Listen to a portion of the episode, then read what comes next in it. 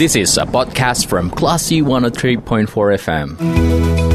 Saatnya Anda mencermati program Legal Talk with Muhammad Akil Ali hanya di Class FM.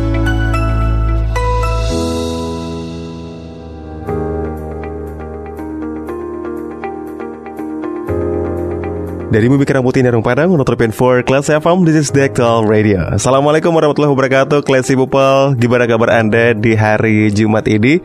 Senang sekali saya Radi Pranata bisa kembali menemani Anda Di spesial program Legal Talk ya. Tentunya saya tidak akan sendirian Kelas People Karena akan ada expert yang akan menemani saya Untuk membahas satu tema yang sangat menarik hari ini Yang sangat uh, dekat uh, hubungannya dengan Anda mungkin ya, apalagi di tengah masyarakat. Dan saya sapa dulu narasumber kita di line telepon yang sudah tersambung ada Bang Muhammad Akil Ali. Assalamualaikum Bang Akil. Waalaikumsalam uh, Mas Radi. Kabarnya hari ini sehat Bang? kabarnya ini? Alhamdulillah sehat. Alhamdulillah sehat ya Bang ya. Oke, ini sepertinya menjadi salah satu pembahasan yang sangat sering ditangani oleh Bang Akil ini Classy Bobol nanti bisa kita coba tanya juga mengenai putusnya perkawinan nih Bang. Ini kan bisa dibilang uh, masyarakat uh, sering dengar istilah lebih apanya lebih uh, familiarnya gitu ya Bang. Tapi kalau untuk bahasa hukumnya kan ini adalah putusnya perkawinan. Ada yang namanya perceraian, ada yang uh, perceraian mati, ada uh, perceraian uh, cerai mati, ada cerai hidup gitu ya Bang ya. Nah, mungkin kita berikan garis besarnya dulu nih Bang kalau kita mendengar istilah putusnya perkawinan, nah ini sebenarnya apa sih gitu bang? Baik, terima kasih Mas Radi. Benar. Jadi untuk episode kali ini kita akan uh, coba untuk memberi pembahasan hmm. itu mengenai putusnya perkawinan serta akibat hukumnya. Di tengah awam kita memang lebih sering mendengar istilah cerai, gitu. hmm. cerai, cerai. Tadi seperti Mas sudah disampaikan ada cerai mati, ada cerai hidup.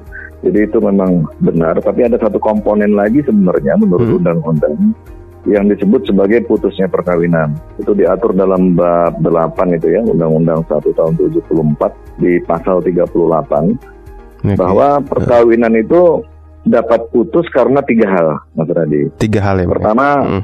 putus karena kematian. Hmm. Yang kedua, putus karena perceraian dan yang ketiga putus atas dasar keputusan pengadilan.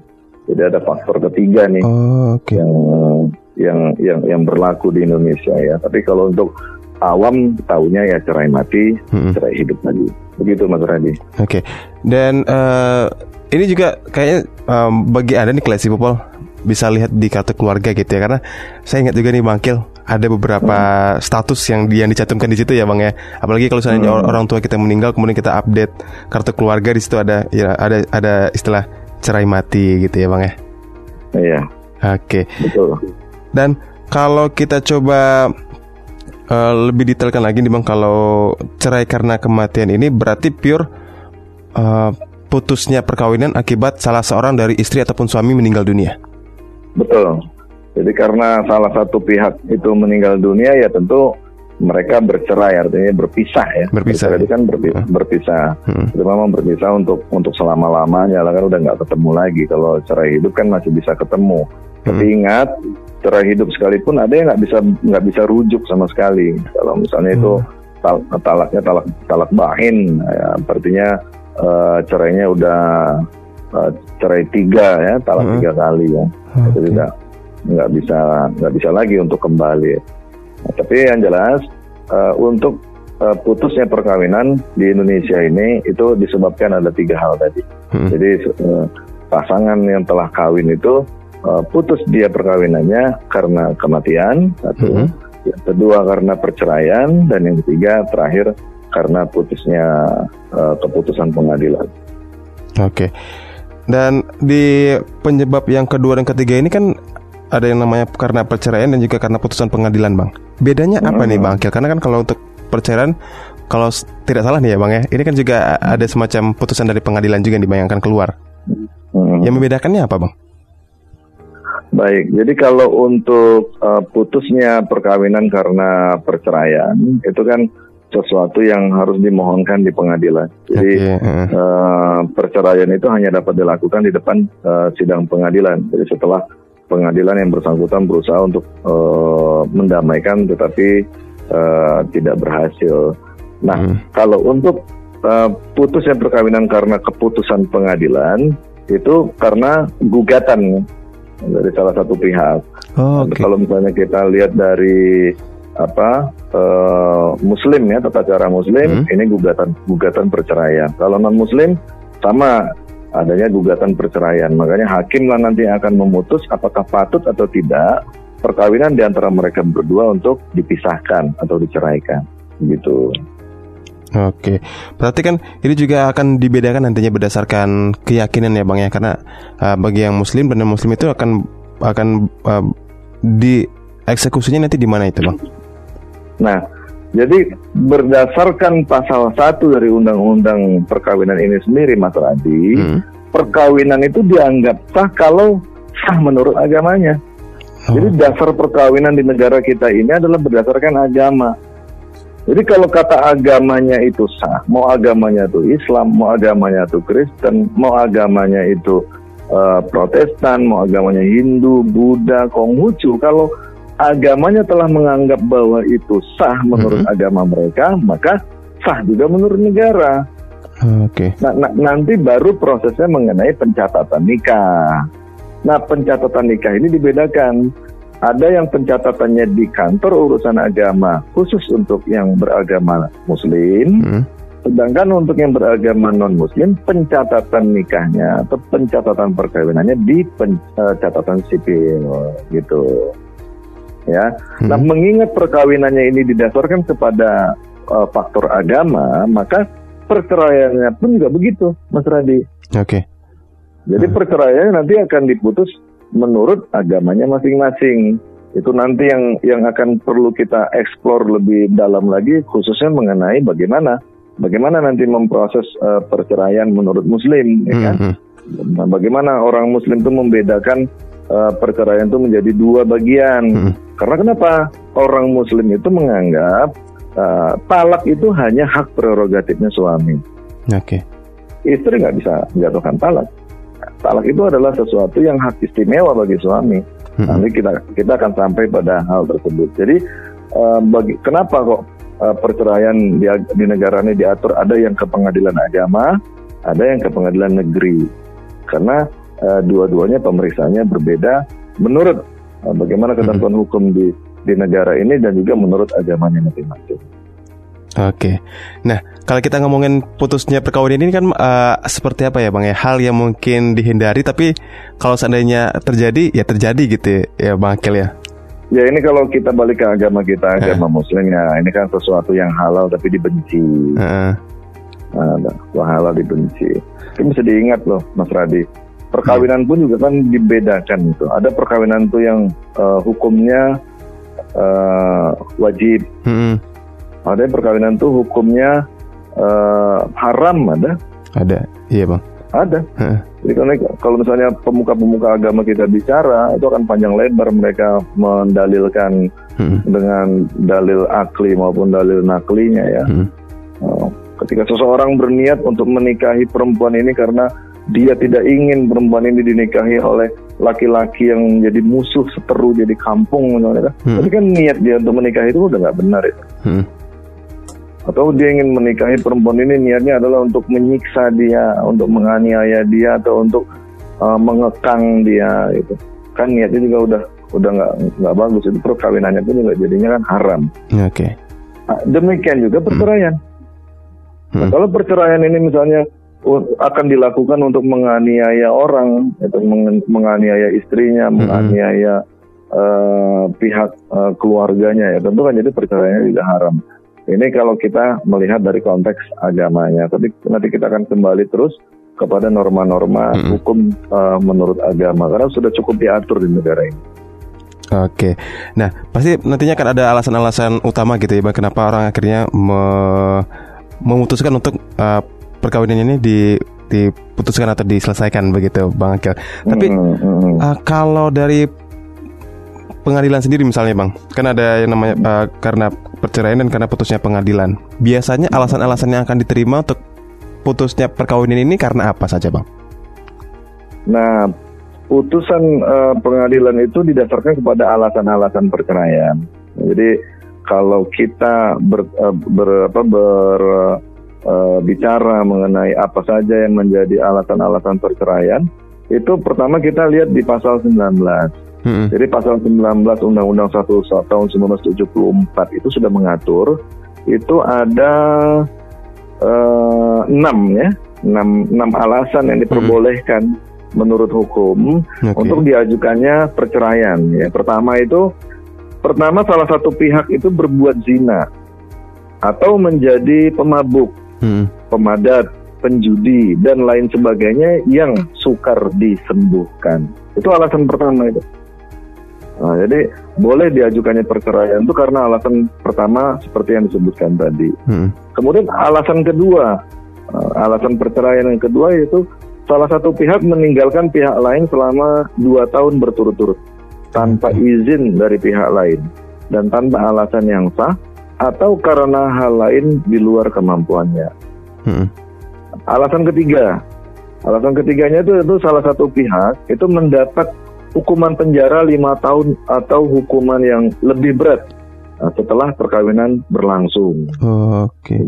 Jadi, salah satu pihak merasa keberatan kan karena adanya putusan pengadilan hmm. menghukum salah satu pihak penjara lima tahun atau lebih, gitu ya. Hmm. Nah itu boleh boleh menjadi alasan untuk mengajukan perceraian ke pengadilan. Kemudian alasan yang keempat, alasan keempat untuk mengajukan perceraian itu adalah salah satu pihak melakukan kekerasan hmm, atau okay. penganiayaan berat ya yang KDRT ya bang ya? pihak yang lain seperti itu. Ya, Jadi KDRT. boleh dibahasakan sebagai kekerasan dalam rumah tangga. Oh, Jadi okay. tapi, tapi ini udah jelas. Uh-uh. Ini adalah kekejaman atau Kejaman. penganiayaan berat. Karena KDRT sendiri juga kita harus baca konteksnya. Uh-huh. Ada KDRT itu bersifat fisik, ada non fisik. Hmm, oke. Okay. Nah, jadi kekerasan dalam rumah tangga itu ada yang dilakukan secara fisik jelas nyata bekas-bekas lukanya, hmm. ada yang tidak gitu. Itu misalnya tekanan batin dia atau uh, depresi dia, hmm. nah, itu kan juga merupakan kekerasan uh, dalam rumah tangga yang diatur oleh undang-undang tersendiri. Tapi kalau untuk alasan perceraian yang dibacakan tadi di pasal 19 untuk poin keempat, hmm. uh, itu uh, terjadinya kekejaman atau penganiayaan yang berat. Ini kalau udah bahasa penganiayaan kan udah berarti jelas itu adalah fisik dapat dibuktikan. Oh, Oke. Okay. Nah, alasan kelima, Mas Radi, hmm? alasan kelimanya untuk mengajukan perceraian itu adalah salah satu pihak itu mendapat uh, cacat badan uh, hmm. atau penyakit dengan akibat tidak dapat menjalankan kewajibannya sebagai suami atau istri. Jadi ini uh, cacat tubuh yang permanen hmm. atau ada penyakit yang menyebabkan tidak dapat menjalankan kewajibannya sebagai suami istri, baik itu memberikan nafkah lahir hmm. maupun memberikan nafkah batin. Salah satu pihak boleh menjadikan alasan ini untuk hmm. mengajukan perceraian ke pengadilan. Nah terakhir, dan ini adalah yang lebih banyak menjadi alasan perceraian di tengah-tengah kita selama ini, hmm. Yaitu antara suami dan istri terus-menerus terjadi perselisihan dan pertengkaran dan tidak ada harapan akan hidup rukun lagi dalam rumah tangga. Okay. Alasannya adalah terjadinya percekcokan yang berlangsung terus-menerus. Ini ini justru yang lebih banyak sekarang terjadi di uh, tengah masyarakat. Okay. Itu untuk alasan-alasan perceraian. Mm -hmm. Dan dari beberapa kasus yang Bang Akil tangani ini yang paling banyak itu yang yang alasan yang keenam ya Bang ya karena terus-menerus menjadi perselisihan ya Bang ya. Iya, uh, kalau dilihat dari beberapa kasus terutama yang belakangan ini kita terima Hmm. Memang alasan percekcokan ini yang lebih banyak. Okay. Walaupun ada beberapa perkara mungkin yang diajukan karena suaminya dipenjara karena narkoba, hmm. misalnya karena narkoba itu kan hukumannya kan uh, di atas empat tahun ya, hmm. uh, dia nggak tahan uh, melihat kelakuan suaminya dan suaminya sedang berada di penjara ya diajukan alasan ada. Hmm. Kemudian ada juga uh, salah satu pihak yang berbuat zina misalnya ada. Nah, ini kalau kita dalam perkara pengadilan agama ini namanya lian ini. Hmm. Kalau kalau mengajukan perceraian di pengadilan agama karena alasan uh, pihak uh, suami atau istri melakukan zina ini namanya lian. Itu dengan dengan sumpah nanti hukum acaranya itu. Jadi ag agak sedikit beragam sih memang alasan-alasan perceraian, tapi memang kebanyakan itu karena sudah merasa tidak cocok kemudian sering terjadi pertengkaran atau percekcokan dalam rumah tangga. Gitu Mas Radi. Oke. Nah, kalau dari perceraian ini yang berhak mengajukan siapa saja, Bang Akil? Yang jelas untuk melakukan perceraian itu kalau kita bicara soal hak, ia salah satu pihak. Hmm. Bisa diajukan oleh suami, bisa diajukan oleh istri. Istri. Itu salah satu pihak itulah yang mengajukan uh, upaya perceraian ke pengadilan. Mereka yang berhak. Oke, tidak bisa diwakilkan gitu ya, Bang ya? Kalau untuk diwakili bisa, Mas Radi. Jadi untuk uh, melakukan upaya perceraian ke pengadilan hmm. itu bisa dilakukan oleh uh, suami atau istri ke pengadilan hmm. itu dapat dilakukan oleh dirinya sendiri maju ke pengadilan hmm. atau menunjuk wakil. Nah, okay. untuk menunjuk wakil itu ada dua hmm. yang boleh bertindak sebagai wakil orang yang berperkara di pengadilan. Hmm. Pertama, wakil yang dinamakan sebagai kuasa insidentil yaitu okay. pihak keluarga. Mm-hmm. Misalnya saya, saya ingin menceraikan istri saya, saya nggak sempat karena saya bekerja. Mm-hmm. Saya menunjuk wakil adik kandung saya untuk bersidang, boleh itu, itu namanya kuasa insidentil.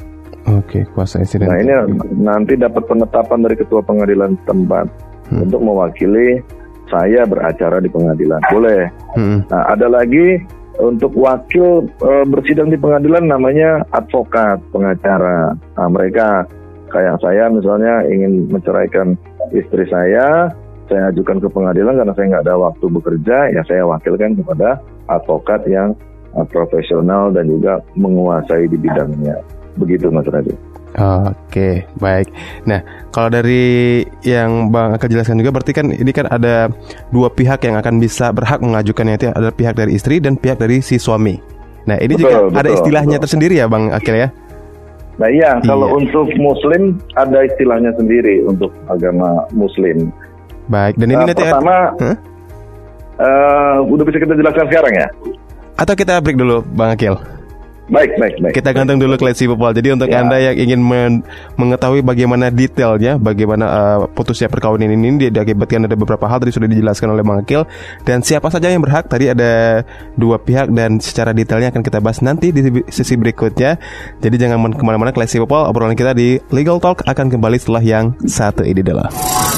This is a podcast from Classy 103.4 FM. Legal Talk with Muhammad Akil Ali.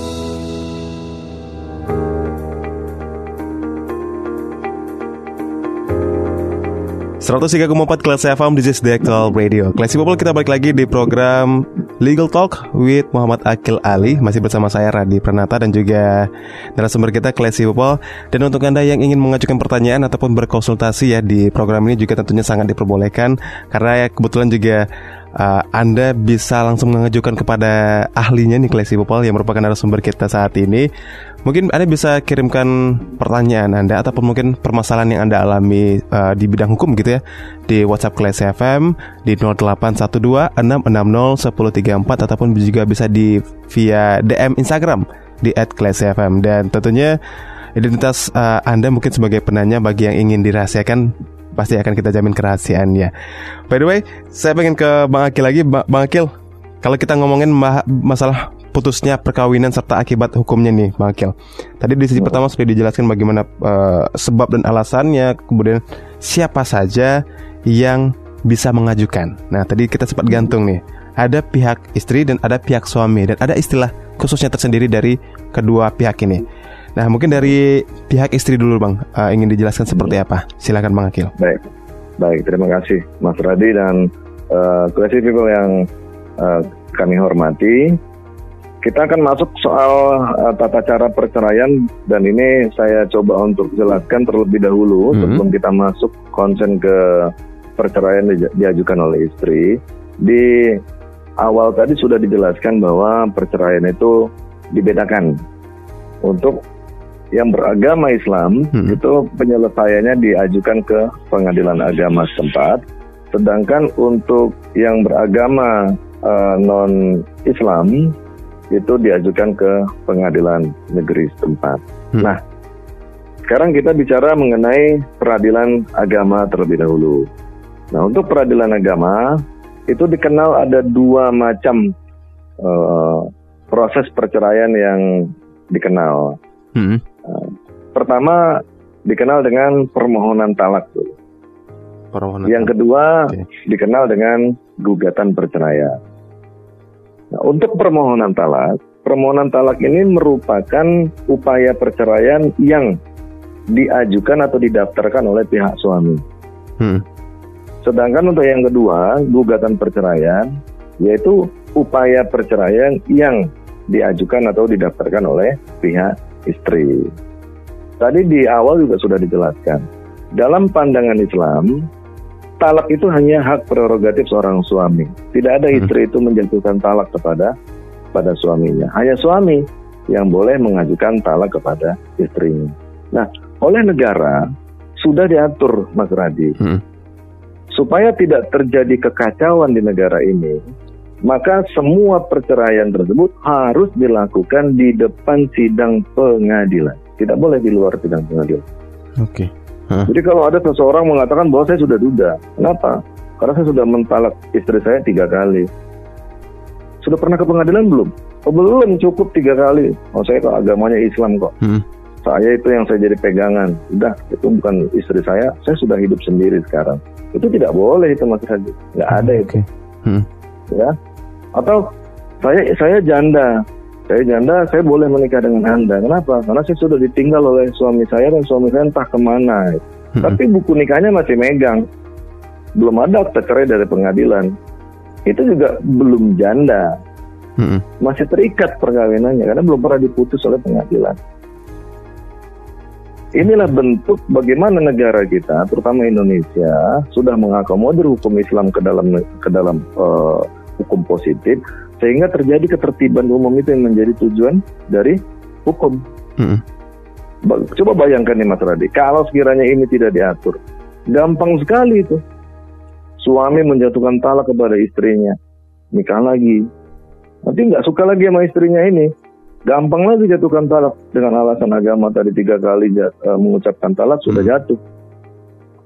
Ini berserakan nanti anak-anak itu nggak ada nggak Iya. ada nggak ada perlindungan ya toh harta bersama yang pernah didapat selama ini tercampur-campur antara istri pertama, istri kedua, istri ketiga dan seterusnya nanti terjadi lagi pertengkaran atau sengketa. Nah, sehingga diaturlah sedemikian rupa bahwa perceraian itu hanya dapat dilakukan di depan sidang pengadilan. Nah, mengingat talak ini adalah hak prerogatif seorang suami, maka disebut permohonan talak. Kenapa disebut permohonan talak? Ini seolah-olah si suami itu memohon kepada pengadilan, memohon kepada ketua pengadilan, memohon kepada hakim. Pak Hakim, Bu Hakim, saya nama Akil, saya suaminya si Anu, mohon diizinkan untuk menjatuhkan talak kepada istri saya tersebut. Nah gitu. Itu makanya disebut permohonan talak. Jadi Oke. dia bermohon kepada pengadilan untuk diizinkan menjatuhkan talak kepada istrinya. Nanti hakim akan tanya dalam sidang-sidang pengadilan apa sebabnya, Hmm. nanti, di- nanti dipanggil istrinya benar nggak begitu, mana saksinya, mana buktinya dan seterusnya dan seterusnya. Baru hakim akan sampai pada akhir mengizinkan atau tidak mengizinkan si suami untuk menjatuhkan talak. Nanti kalau sudah diizinkan oleh pengadilan akan dipanggil sidang khusus untuk mendengarkan ikrar talak dibacakan di depan sidang pengadilan. Nah, ini untuk uh, jenis yang pertama yang kita kenal di pengadilan agama ya Mas Radi, Hmm. permohonan talak namanya. Nah, dari permohonan talak ini jangan lupa ada empat kewajiban yang harus dipenuhi oleh si suami sebelum dia uh, membacakan ikrar talak. Apa saja itu? Pertama, dia harus memberikan nafkah iddah kepada istri Oke. Heeh. selama tiga bulan, ya. Kemudian dia juga harus memberikan mut'ah namanya, kenang-kenangan kepada istri yang mau dijatuhkan talak oleh dia. Yang ketiga, Mhm. dia harus memberikan maskan, jaminan tempat tinggal kepada istri yang akan dijatuhkan talak. Dan terakhir, dia harus memberikan kiswah namanya Kiswah. pakaian yang layak kepada si istri sebelum dia menjatuhkan talak. Inilah indahnya Islam itu, Mas Radit. Hmm. Nah, kenapa? Karena si suami ini harus dia untuk memberikan jaminan empat hal itu. Hmm. Hakim pun tanpa diminta ex officio akan menanyakan hal ini kepada si suami. Karena kenapa? Suami itu kalau mau menalak istri artinya sudah tidak ingin lagi dengan istrinya ini. Maka istrinya ini dalam waktu masa iddah itu kan harus dikasih jaminan hidup, Hmm. harus dinafkahi dia. Apa jaminannya? Di Hmm. tiga bulan ini dia harus dinafkahi. Berapa anda sanggup menafkahi istri tiga bulan dia nunggu masa iddah? Hmm. Kalau masa iddah ini kan dalam Islam kan untuk menunggu tuh apakah ada ada janin di perutnya, ya kan? Ini kan Hmm. untuk menjamin hal Iya, tersebut. Apa, apakah sudah bersih rahimnya, gitu kan? Dan lain-lain sebagainya. Kan itu untuk menjamin eh, kepastian atas anak kalau-kalau misalnya si istri dalam keadaan hamil, ya. Nah, di tiga bulan itu bisa kelihatan. Uh, baru bersih lagi, baru boleh nikah lagi dengan yang lain. Kan? Jangan sampai baru ketok palu sekarang besok udah nikah. Nah, besok bingung itu anak siapa kan Hmm. gitu nanti, Heeh. ya kan? Iya. Nah dalam tiga bulan masa iddah itu, Hmm. itu suami harus tuh memberi jaminan uh, nafkahnya per bulan berapa. Yang kedua, uh, suami harus memberikan jaminan tempat tinggal Mas Radi. Jadi kalau kita udah mentalak istri kan istri nggak boleh lagi tinggal di tempat uh, kediaman kita dong. Hmm. Nah, dia diberikan tempat yang layak, dicarikan, disewakan rumah atau apa selama dia masa menunggu tiga bulan. Nah, dalam aturan pegawai negeri sipil ini berbeda lagi. Nah, ini nafkah iddah ini berlaku sampai istrinya menikah lagi dengan orang lain, Mas Radi. Itu sepertiga Hmm. kalau. Itu kalau untuk aturan di, di pegawai negeri sipil ya. Heeh. Jadi istri yang ditalak itu dia dapat sepertiga dari gaji suaminya sampai dia menikah lagi. Dan sepertiga lagi untuk anak. Hmm. Jadi nanti si suami yang PNS ini hanya menerima sepertiga saja gaji bulanan dia. Kalau dia menjatuhkan talak ke istrinya. Nah itu hal yang kedua soal jaminan nafkah iddah dan maskan atau jaminan tempat tinggal. Yang ketiga, nah, istri itu harus dikasih kiswah. Kiswah itu pakaian. Hmm. Jadi Islam ini menginginkan seorang perempuan yang sudah ditalak oleh suaminya didandanin lagi lah, dirapihin lagi, dikasih baju yang bagus. Misalnya kalau bahasa Minangnya itu supaya tak celak lagi lah dia tuh, Hmm. Iya. supaya condong laki-laki lain mau mengambil dia sebagai istri. Itu. Jadi di, dipercantik lagi nih istrinya, mantannya ini. Harapannya supaya cepat diambil. Itulah adilnya hukum kita ini. Nah terakhir kita harus kasih mut'ah dia. Mut'ah ini kenang-kenangan Hmm. karena dia sudah pernah jadi istri kita. Itu biasanya Karena berupa apa, Bang? Ini mahar. Nah ini ada jurisprudensinya di pengadilan. Hakim akan tanya itu kepada istri, Bu, dulu dinikahi suaminya maharnya apa? Ya. Hmm. Saya dikasih cincin 5 gram Bu Hakim, Pak Hakim. Oke. Oh. Pak, kasih dia kenang-kenangan mahar yang kemarin Bapak waktu nikahi dia. Nah, itu sebagai mut'ah kenang-kenangan. Oh, baiklah Bu Hakim atau Pak Hakim. Nanti saya kasih dia kenang-kenangan berupa cincin 5 gram. Hmm. Ini semuanya melalui proses di pengadilan.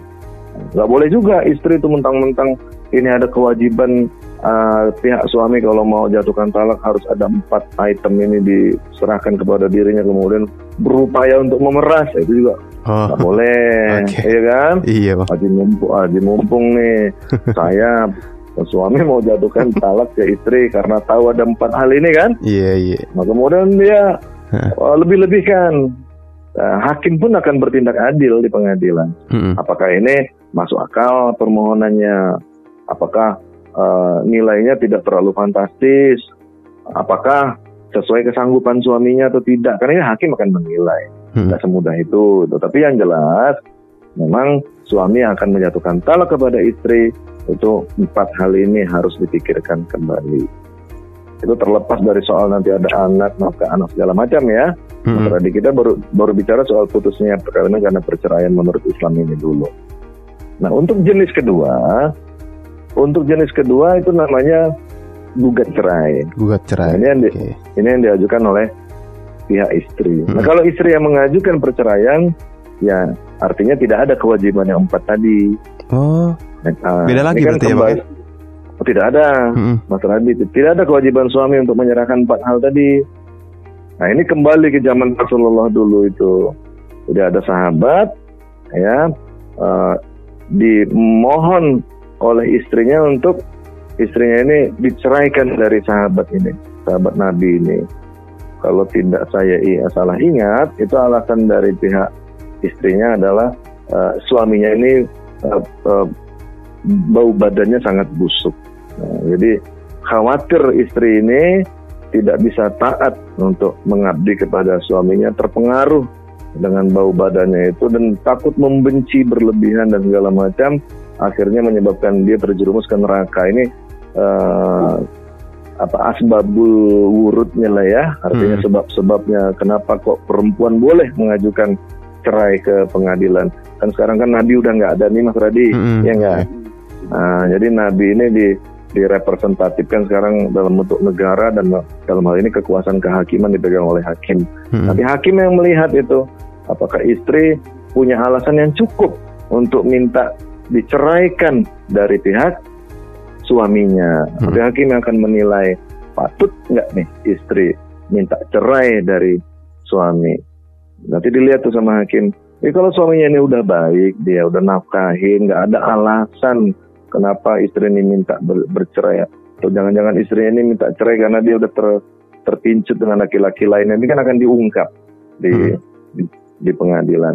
Itu makanya di kompilasi hukum Islam, ya, di kompilasi hukum Islam di luar dari yang tadi saya sebutkan di awal tentang tentang alasan perceraian, hmm. itu ada tambahan dua alasan perceraian. Apa ya. lagi tuh bang? Nah, yang pertama, suami melanggar taklik talak. Nah, jadi kalau kita nyimak orang lagi baca akad nikah ya, ya, ya. itu ada dia ada, ada dia ya, ya? membacakan. Ya? Oh, oh, dia ada membacakan tuh talik talak. Apabila saya menelantarkan istri saya selama enam bulan lamanya, hmm, hmm. Atau, atau menyakiti badannya segala macam itu kan ada tuh uh, yeah. sigat talik talak itu artinya ikrar si suami ya hmm. bahwa akan akan jatuh talak saya dengan sendirinya tanpa perlu saya uh, saya yang menjatuhkan talak kepada kepada istri cukup terjadi saja peristiwa ini maka sudah jatuh talak saya kepada istri itu boleh menjadi alasan bagi si istri mengajukan uh, perceraian ke pengadilan. Dia akan hmm. menyampaikan kepada hakim, uh, hakim uh, ini sudah jatuh ini segala talik talaknya dari hmm. suami saya. Ini saksinya, ini ada ada papa saya, ini ada mama saya, ini ada adik saya yang melihat begini begini begini, ya. Hmm. Hmm. Nah, itu alasannya alasan tambahan ya di luar dari pasal 19 Undang-Undang 1 tahun 74. Ini diatur dalam kompilasi hukum Islam yaitu suami melanggar talik talak. Nah, tambahan uh, ayat yang kedua yaitu hmm. terjadinya peralihan agama Mas Radi atau murtad. Oh, okay. nah, yang menyebabkan terjadinya ketidakrukunan dalam rumah tangga. Jadi si suami kedapatan murtad nih, hmm. keluar dari agama Islam. Hmm.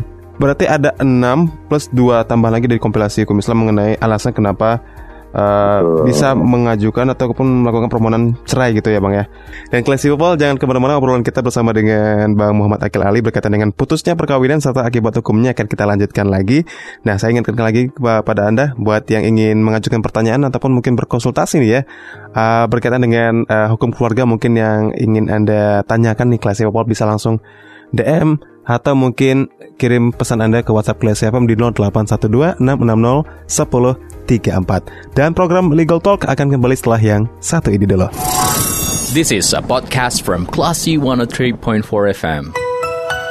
Legal Talk with Muhammad Akil Ali.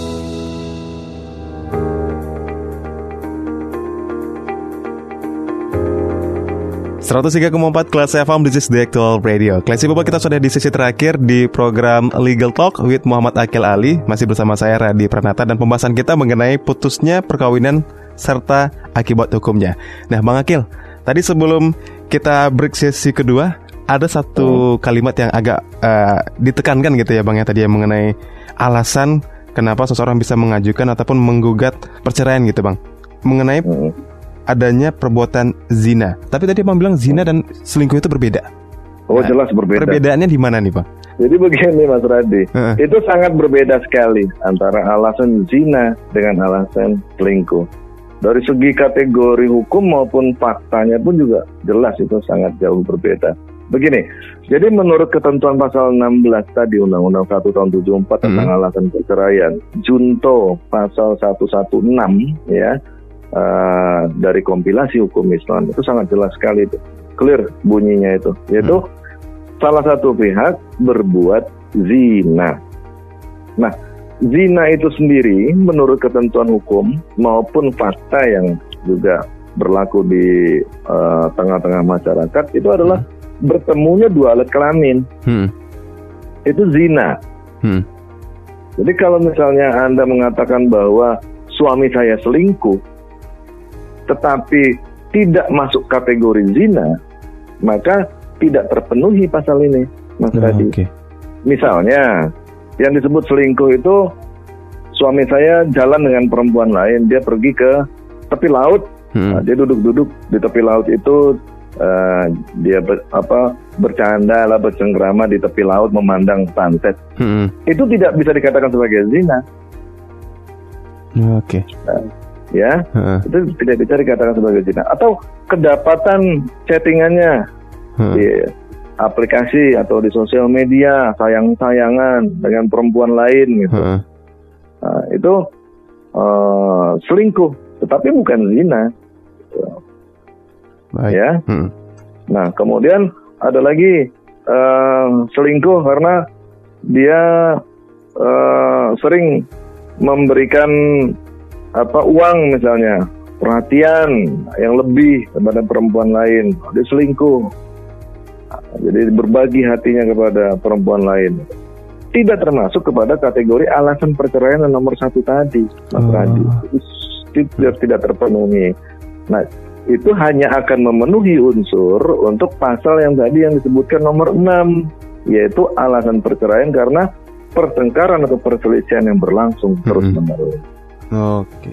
gitu jadi mendapati chattingan nih Hmm. ribut, Ribut, ya kan nah, suaminya minta maaf oke lah saya tidak akan melakukannya lagi begini begini Hmm. besok katanya ketemu lagi Ribut lagi Nah, gitu misalnya, ya. hanya balas-balasan komentar di Facebook, Heeh. nah, kan ribut lagi, ribut lagi, ribut lagi. Ini karena kecemburuan yang sangat berlebihan mungkin dari istrinya, atau tidak tidak mampu menjaga perasaan istri nih si Hmm. suami, ya kan? Akhirnya terjadi kri- ini akan lebih banyak untuk memenuhi unsur yang di angka uh, Enam. 6 tadi soal perselisihan. Oke. Kalau yang terjadi adalah zina, Hmm. seperti alasan nomor satu tadi Mas Radi, maka kita akan bicara nanti masuk kepada pasal 125, 126, dan 127 serta 128 eh, kompilasi hukum Islam. Ini ada hukum acaranya tersendiri yang akan diatur. Bagaimana? Bagaimana untuk memenuhi unsur dari eh, eh, zina tersebut. Makanya hati-hati nanti kalau menjawab pertanyaan hakim Hmm. kalau selingkuhnya itu sudah menuduh kepada uh, berhubungan badan, Hmm. ya, menduga ya, jadi tanpa bukti, maka akan diperlakukan ini yang namanya lian. Apa itu lian? Lian itu adalah suami menuduh istri berbuat zina Hmm. uh, dan atau uh, mengingkari anak dalam kandungan Hmm. atau yang sudah lahir dari istrinya. Nah, sedangkan istri menolak uh, tuduhan uh, atas pengingkaran tersebut. Jadi kalau kita menuduh uh, istri atau suami itu uh, zina, itu sudah sudah jatuh itu kewajiban lian itu. Walaupun misalnya taruh nggak punya bukti, Hmm. Nanti akan diminta di pengadilan ya lian itu untuk membacakan sumpah. Nah, jadi di pasal 127 itu eh, diatur sebagai berikut. Pertama, nah, suami ini bersumpah dulu empat kali Oke. dengan kata tuduhan zina dan atau pengingkaran anak tersebut. Diikuti sumpah kalimat dengan kata-kata laknat Allah atas dirinya apabila tuduhan dan atau pengingkaran tersebut dusta. Hmm. Gitu. Bang. Jadi Hmm. itu dulu dibacakan oleh pihak yang menuduh pihak lain berzina. Jadi empat kali itu sumpahnya depan hakim, ya, dengan kata-kata terakhir seperti tadi laknat Allah. Nah kemudian pihak yang dituduh, tetapi dia menolak tuduhan tersebut, Hmm. ya, dia angkat sumpah juga empat kali. Nah, dia angkat sumpah empat kali dengan kata-kata bahwa tuduhan dan atau pengingkaran tersebut tidak benar. Nah, diikuti dengan sumpah uh, kalimat dengan kata-kata murka Allah atas dirinya bila tuduhan dan atau pengingkaran tersebut ternyata benar. Bang Akil, kalau seandainya memang uh, dari alasan-alasan yang kita sebutkan tadi memang uh, menjadi salah satu hal yang kemudian diajukanlah perceraian ini ataupun digugatlah perceraian ini oleh si hmm. pihak istri, bagaimana hmm. tahapan-tahapan yang akan mereka lalui, Bang? Oke. Jadi kalau sudah ada salah satu atau beberapa dari alasan-alasan yang tadi kita sebutkan uh, dirasa oleh uh, pihak suami atau istri kemudian udah nggak tahan lagi dengan rumah tangga uh, mereka dan hmm. memandang bahwa perpisahan adalah udah jalan keluar terbaik untuk masalah mereka, maka tahapan pertama yang harus mereka lakukan adalah pergilah ke pengadilan. Hmm. Gitu. Pergilah ke pengadilan, Nah, kemudian uh, temui petugas yang bertugas untuk itu. Sekarang ini pengadilan sudah punya yang namanya apa uh, layanan satu atap itu PTSP ya. Hmm. Nah, jadi sampaikan di situ keinginannya apa. Misalnya kalau suami saya mau menjatuhkan talak kepada istri saya syaratnya apa. Kalau istri saya mau menggugat cerai uh, suami saya syaratnya apa. Nanti petugas akan memberikan penjelasan termasuk rincian berapa biaya yang harus dibayarkan untuk mendaftarkan perkara tersebut. Nah, menurut pengalaman yang pernah saya saya jalani, mm-hmm. itu bapak atau ibu atau suami atau istri itu harus mempersiapkan pertama itu kartu identitas diri, ya. Nah, kemudian yang kedua, bapak atau ibu tuh harus membawa buku nikah, mm-hmm. ya. Kemudian yang ketiga, kalau ada anak misalnya, bawalah akta kelahiran anak-anak ya. Nah, yang keempat dilengkapi juga dengan kartu keluarga nah, bahwa memang suami istrinya ada terdaftar dalam kartu keluarga yang sama. Atau dari bukti-bukti pendukung lain hmm. misalnya hmm. ada ada putusan pengadilan yang telah berkekuatan hukum tetap bahwa salah satu pihak itu harus menjalani penjara lima tahun atau lebih itu boleh dibawa juga untuk dilampirkan. Jadi itulah dokumen-dokumen yang uh, harus dipersiapkan hmm. untuk uh, mendaftarkan perkara uh, cerai. Setelah itu baru nanti petugas akan uh, menaksir hmm. ya, berapa berapa biaya yang diperlukan untuk uh, perkara tersebut. Nanti dibayarkan ke kasir, kemudian nanti akan diarahkan ini hmm. pihak penghadap ini yang mau mengajukan perkara cerai itu ke sekarang udah ada namanya pos bakum. Jadi hmm. di pengadilan agama itu, hmm. pengadilan negeri itu sudah ada itu namanya pos bakum, pos bantuan hukumnya. Nah, itu disediakan gratis. Nah nanti untuk membuat surat gugatan, Mas Radi, oh. atau membuat surat hmm. surat permohonan, hmm. sampaikan saja ke petugas di situ. Nah, nama lengkapnya siapa, yang mau digugat itu hmm. alamatnya di mana, kemudian apa yang menjadi alasan perceraian nanti diuraikan itu nanti tuntutannya kepada hakim apa gitu ya hmm. itu ada standarnya nanti akan dibuatkan tinggal tanda tangan baru disubmit atau didaftarkan hmm. ke petugas PTSP kembali okay. nanti tugas kalau merasa ini sudah lengkap ya syarat-syaratnya sudah sudah ada kemudian uh, panjar perkara sudah dibayarkan hmm. maka petugas akan menerbitkan namanya nomor register perkara. Nanti kita tinggal tunggu tuh.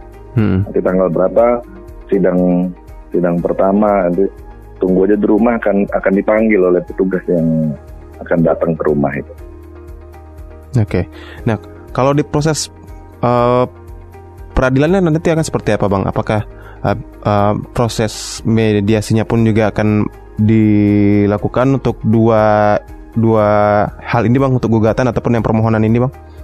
Nah ya itu uh, betul sekali Mas Radi. Ini kan udah ada peraturan Mahkamah Agung ya, dan mm -hmm. ada perma tentang mediasi. Jadi memang semua lingkungan pengadilan itu hmm. sudah mewajibkan adanya mediasi terlebih dahulu sebelum masuk kepada penyelesaian pokok perkara oleh hakim. Hmm, nah, jadi okay. kalau sekiranya nanti sudah ada panggilan untuk sidang pertama, biasanya kalau lihat dari aturan hukumnya itu paling tidak untuk jangka waktu 30 hari setelah perkara didaftarkan itu akan masuk dalam uh, panggilan sidang pertama. Hmm. Di sidang pertama tersebut, ya ini berlakulah ketentuan bahwa hakim akan selalu berusaha di setiap sidang-sidangnya untuk mendamaikan, merukunkan kembali pasangan suami istri yang ada di hadapan mereka. Hmm. Nah, oleh karena itu di sidang pertama itu pun hakim akan perintahkan itu, hmm. itu bukan pilihan itu, itu udah perintah hakim. Nah, Bapak, Ibu, nah, untuk sekarang ini kami tidak dulu ini untuk menyelesaikan masalah Bapak Ibu, selesaikan dulu melalui mediator. Hmm. Nah, itu mediatornya disediakan oleh pengadilan. Mediator itu ada dua ya Mas Radi. Ada hmm. mediator uh, uh, hakim, ya, jadi ada hakim yang bertindak sebagai mediator dia punya sertifikasi sendiri itu, hmm. atau boleh nunjuk mediator luar yang oh. punya sertifikat med mediator juga, gitu ya, hmm. untuk menyelesaikan masalah kalian. Silakan pilih. Gitu. Kalau ha hakim mediator yang dipilih, mediator yang sudah ada terregister di pengadilan dan berkantor di pengadilan agama tersebut, itu free itu, gratis. Mm-hmm. Nggak perlu kita nyediain tempat untuk bermediasi, mm-hmm. biaya segala. Nggak ada itu. Tapi kalau mediator luar pengadilan, itu ada biayanya Mas Radi. Dia menentukan tempat juga nanti. Mm-hmm. Itu harus harus kita yang nanggung biaya mediasinya itu tinggal pilih ya di antara suami istri. Hmm. Kalau mau mau lebih hemat, mau lebih cepat, ya pilihlah mediator yang ada di pengadilan tersebut yang sedang hmm. bertugas di hari mereka bersidang. Oke. Okay. Dan kalau seandainya tidak bisa dimediasi, berarti uh, pers persidangannya dilanjutkan gitu ya, bang ya? Ini upayanya tergantung mediator, Mas Radi. Oke. Okay. Jadi me mediator pun uh, nanti akan mencoba untuk menggali di antara kedua belah pihak. Ini kenapa sih eh, kok ngajuin gugatan? Ada apa? Ibu, ibu kenapa bu? Nanti diceritain di situ. Hmm. Kalau lagi mediasi ini Mas Radi, sekalipun salah satu pihak pakai pengacara, pengacaranya nggak boleh ikut. Oh gitu. Hmm. Harus langsung pihak yang berperkara. Hmm. Ya, jadi kalau untuk sidang mediasi, sidang pertama ini orang yang berperkara itu harus hadir itu, harus hmm. datang deh. Nah, datanglah mereka itu nanti akan dimediasi oleh mediator. Ya, mediator akan menyampaikan kenapa bisa nggak dicarikan solusinya begini, begini, begini. Contoh misalnya istrinya gugat si suami karena suaminya ini pemabuk, hmm. kan. Eh, suka minum-minum ini uh, Pak Mediator, Bu Mediator. Nanti Mediator coba nasihatin Pak bisa nggak rubah itu kebiasaan minumnya berhentilah bapak minum tuh hmm. supaya istrinya bisa kembali mempertahankan rumah tangga ini nah, bapak kalau udah mabuk itu kata istrinya di rumah itu udah marah-marah aja apa aja ditendang ya hmm, kan iya. nah, nah, ketakutan istrinya di rumah anak-anak juga ketakutan bapak nggak ngeberi contoh itu dinasehatin nanti tahun uh. nah kalau misalnya suaminya ya deh bu saya berubah ya maafin saya segala macam kalau istrinya nerima permohonan maafnya itu huh? itu bisa dilakukan pencabutan perkara oke okay. huh? Berarti rumah tangganya kembali rukun hmm. jadi perkara caranya disidangkan karena mungkin ya, suaminya sudah mau berubah nah, tapi ada juga misalnya oh, ini pemabuk macam yang saya minta maaf oh, udah udah nggak ada kesempatan lagi bagi suami hmm. saya saya udah sampai kepada titik paling paling tinggi lah sekarang ini udah. Dulu dulu juga udah jadi janji bu hmm, hmm, hmm. katanya udah nggak mau udah nggak mau mabuk lagi udah mau berhenti berhenti bampo gitu kan ya. Iya. udah berhenti judi ya. Tapi nggak berubah berubah juga saya udah. Oh, sudah udah saya udah nggak percaya lagi mas suami saya. Saya tetap mau ngajukin gugatan cerai ini di pengadilan. Nah, mau nggak mau mediasi gagal. Uh -uh, oke. Okay. nah, jadi ini upaya yang akan uh, dilakukan. Jadi kepada classy people, sekalipun perkara ini sudah diajukan ke pengadilan, masih terbuka ruang hmm. untuk dilakukan pembicaraan langsung antar para pihak dan diupayakan untuk cari titik temu perdamaian di depan mediator namanya. Tapi kalau sudah nggak bisa, maka perkara ini akan kembali lagi nanti hmm. ke, ke meja hakim dan nanti hakim akan memeriksa perkara sesuai hukum acara yang berlaku. Begitu. Oke. Okay. Nah ini waktu kita sangat terbatas Bang Akil meskipun sebenarnya masih banyak lagi yang perlu kita bahas sebenarnya ya Bang ya di kasus putusan perkawinan serta hukumnya ini Bang. Tapi kesimpulan dari topik pembahasan kita mungkin bisa diberikan juga ke pendengar Bang mengenai putusnya perkawinan serta akibat hukumnya Bang. Baik, terima kasih. Baiklah, uh, Classy People kita sudah sampai di akhir uh, episode tentang putusnya perkawinan Hmm. serta akibat-akibat hukumnya pada kali ini.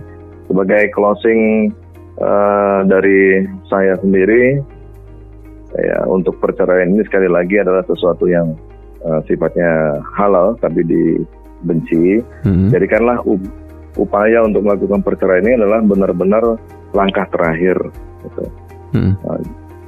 Tetapi saya mesti ingatkan kembali, jangan mudah sekali untuk terbakar emosi, kemudian uh, gampang sekali mengucapkan kata talak kepada istri, atau pihak istri gampang sekali mengucapkan kata saya minta cerai kepada suami. Hmm. Cobalah untuk um, mem- men- mencari uh, solusi terlebih dahulu dalam rumah tangga. Hmm. Karena dampaknya itu sangat luar biasa, tidak hanya kepada diri diri berdua suami istri, tapi juga berdampak kepada anak, berdampak kepada eh, sanak keluarga, berdampak lagi kepada bapak ibu dan eh, saudara kandung. Jadi Hmm. kalau bisa sama-sama tahan dirilah.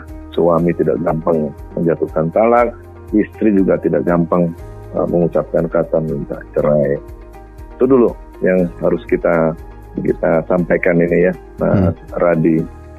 Jadi ini harus menjadi langkah terakhir, jangan Hmm. gampang lah, gitu ya. Iya. Kemudian yang yang kedua, jika memang ini sudah menjadi langkah terakhir yang harus Anda lakukan, maka sebaiknya Anda tuh membedakan dulu alasan yang menjadi pokok untuk meminta perceraian ini apa. Hmm. Petakan dulu ini. Supaya nanti pembuktian ataupun juga eh, keterangan saksi yang akan diajukan di pengadilan itu efektif. Gitu. Jadi nggak nggak ngambang ke mana-mana. Jadi kalau memang ini adalah karena terjadinya eh, percekcokan yang berlangsung terus-menerus, ya, Mhm. dengan har- tidak ada harapan lagi untuk eh, hidup rukun, ya nanti bukti-buktinya ya cukup. Nih buku nikah saya, ini identitas saya, kemudian eh, ini saksi yang menerangkan bahwa memang sering terjadi percekcokan, atau misalnya karena alasan adanya hukuman penjara dari salah satu pihak. Hmm. ya misalnya nanti buktinya adalah putusan pengadilan tadi. Nah, terus kemudian keluarga dibawa bahwa betul memang mantu saya sudah masuk penjara dan seterusnya dan seterusnya. Jadi lebih efektif. Jadi nggak ngambang ke mana-mana yang ketiga Hmm. sebagai closing yang harus saya sampaikan adalah dalam hukum perceraian jika perceraian ini dilangsungkan di pengadilan agama bagi orang Islam perceraian itu harus diajukan kepada pengadilan agama tempat kediaman istri. Oke. Heeh. Nah ini harus dicatat ini, Mas Radi. Hmm. Jadi kalau suami mengajukan uh, permohonan talak untuk uh, istrinya, maka dia harus menjatuhkan talak itu pengajuannya di pengadilan agama tempat istrinya bertempat tinggal. Kecuali untuk yang non muslim nih di pengadilan negeri. Nah di pengadilan negeri itu berlaku tuh aktor sequitur forum rei. Nah, itu adigium gitu ya Hmm. asas hukum bahwa orang digugat di mana tempat kediaman orang yang digugat. Oke, nah Oke. ini jangan jangan sampai salah itu Yap. Eh, me- menentukan pengadilan mana Hmm. mau diajukan perkara cerainya. Yang jelas biasanya nanti petugas di eh, satu atap itu akan akan memandu kok. Mungkin itu Hmm. tiga hal sebagai closing yang bisa saya sampaikan dan sekali lagi eh, sebagai advokat ruang ini pun juga terbuka untuk bapak ibu untuk memberikan eh, pertanyaan atau untuk eh, menanyakan sesuatu yang berkaitan dengan hukum keluarga terutama topik-topik yang sudah pernah kita bahas di episode episode eh, legal legal talks di Classy FM ini demikian Mas Radi Baik. Terima kasih Bang Akil dan demikian juga Classy People obrolan kita di program Legal Talk kali ini dan Anda bisa kembali mencermati program ini di podcast Classy FM ya yang bisa Anda akses di www.classyfm.co.id. Kali gitu saatnya saya Radi Pranata dan juga Bang Muhammad Akil Ali pamit. Terima kasih. Assalamualaikum warahmatullahi wabarakatuh. And then see you. Terima kasih. Anda sudah mencermati program Legal Talk with Muhammad Akil Ali. Tunggu pembahasan menarik lainnya dan untuk Anda yang ingin berkonsultasi, kirimkan pertanyaan Anda ke WhatsApp Classy FM di 0812 660 1034 atau DM Instagram at Classy FM. Identitas Anda sebagai penanya tentu akan kami jaga kerahasiaannya. This is a podcast from Classy 103.4 FM.